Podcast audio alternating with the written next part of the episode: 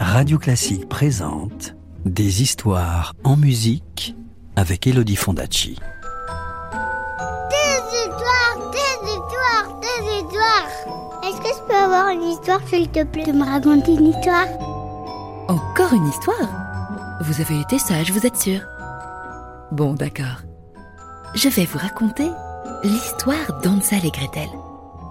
Vous êtes prêts? Vous êtes bien installés? Alors, plus de bruit, parce que l'histoire va commencer.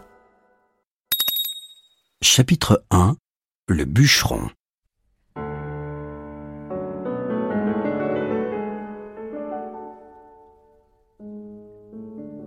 Il y a fort longtemps, vivait à l'orée du bois un pauvre bûcheron et sa femme. Ils avaient deux enfants, un garçon et une fille, que l'on appelait Hansel et Gretel. Hansel était un petit garçon astucieux et rieur, qui aimait par-dessus tout courir derrière les papillons et grimper dans les arbres pour dénicher les oiseaux. Il avait toujours les cheveux en bataille, les genoux égratignés à force d'avoir joué dans les broussailles, et bien souvent, il fallait repriser le fond de ses culottes.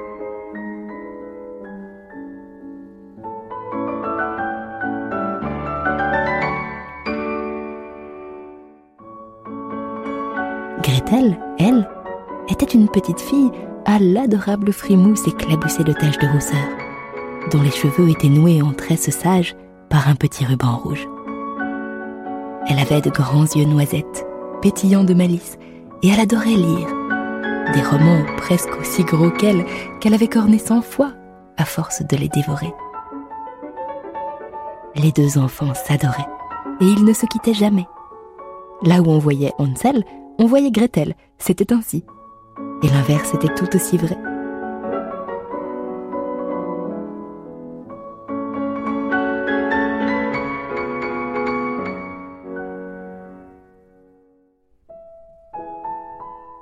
Malheureusement, cette famille était fort pauvre.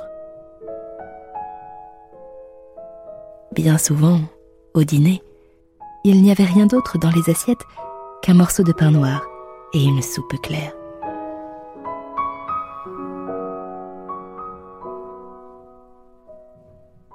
Une année, la famine fut si terrible que même le pain vint à manquer. Il n'y avait plus un seul grain de blé dans les greniers. Les enfants se couchaient le ventre vide. Leurs joues se creusaient à vue d'œil et leurs parents étaient au désespoir.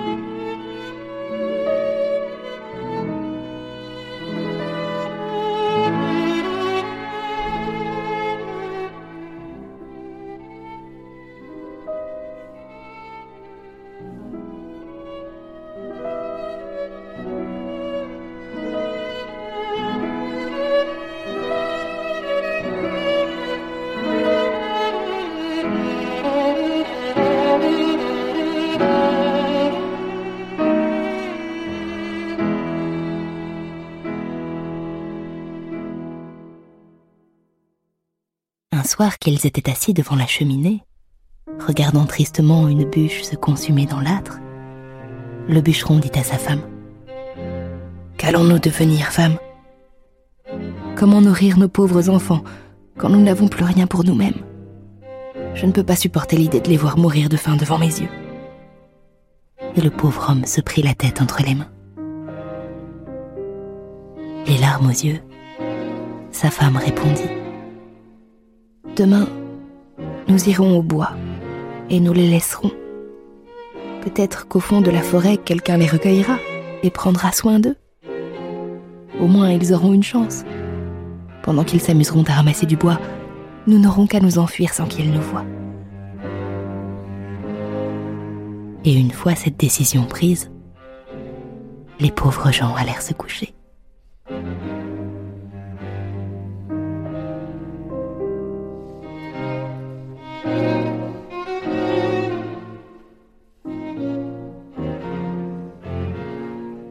Leur petite chambre, les enfants se regardèrent. Ils avaient tellement faim qu'ils n'avaient pas réussi à trouver le sommeil, et ils avaient tout entendu. Dans le noir, Gretel chuchota. Hansel, c'en est fait de nous. Mais Hansel gratta sa tignasse ébouriffée et il sauta du lit. Ne t'inquiète pas, petite sœur. Dors tranquille. J'ai une idée.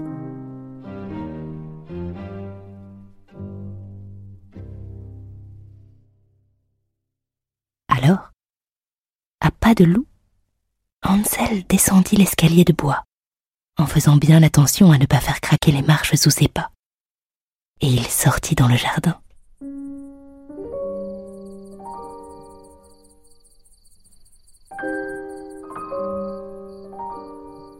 Il n'y avait aucun bruit, à part le coassement mélancolique d'un crapaud. Hansel marcha vers la rivière. La lune brillait dans le ciel et les graviers blancs au bord de l'eau étincelaient comme des étoiles tombées à terre.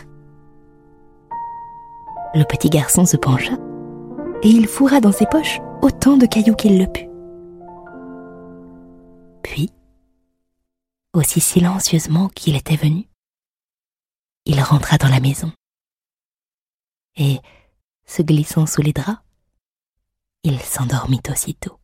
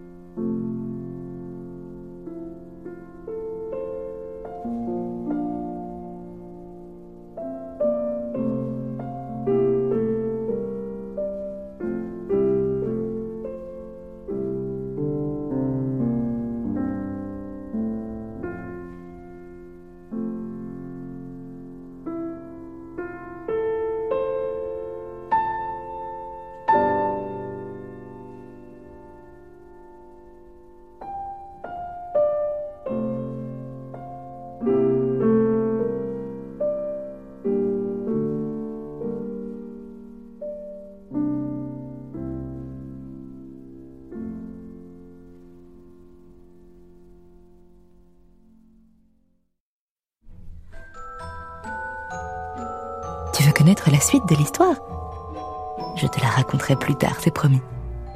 À bientôt.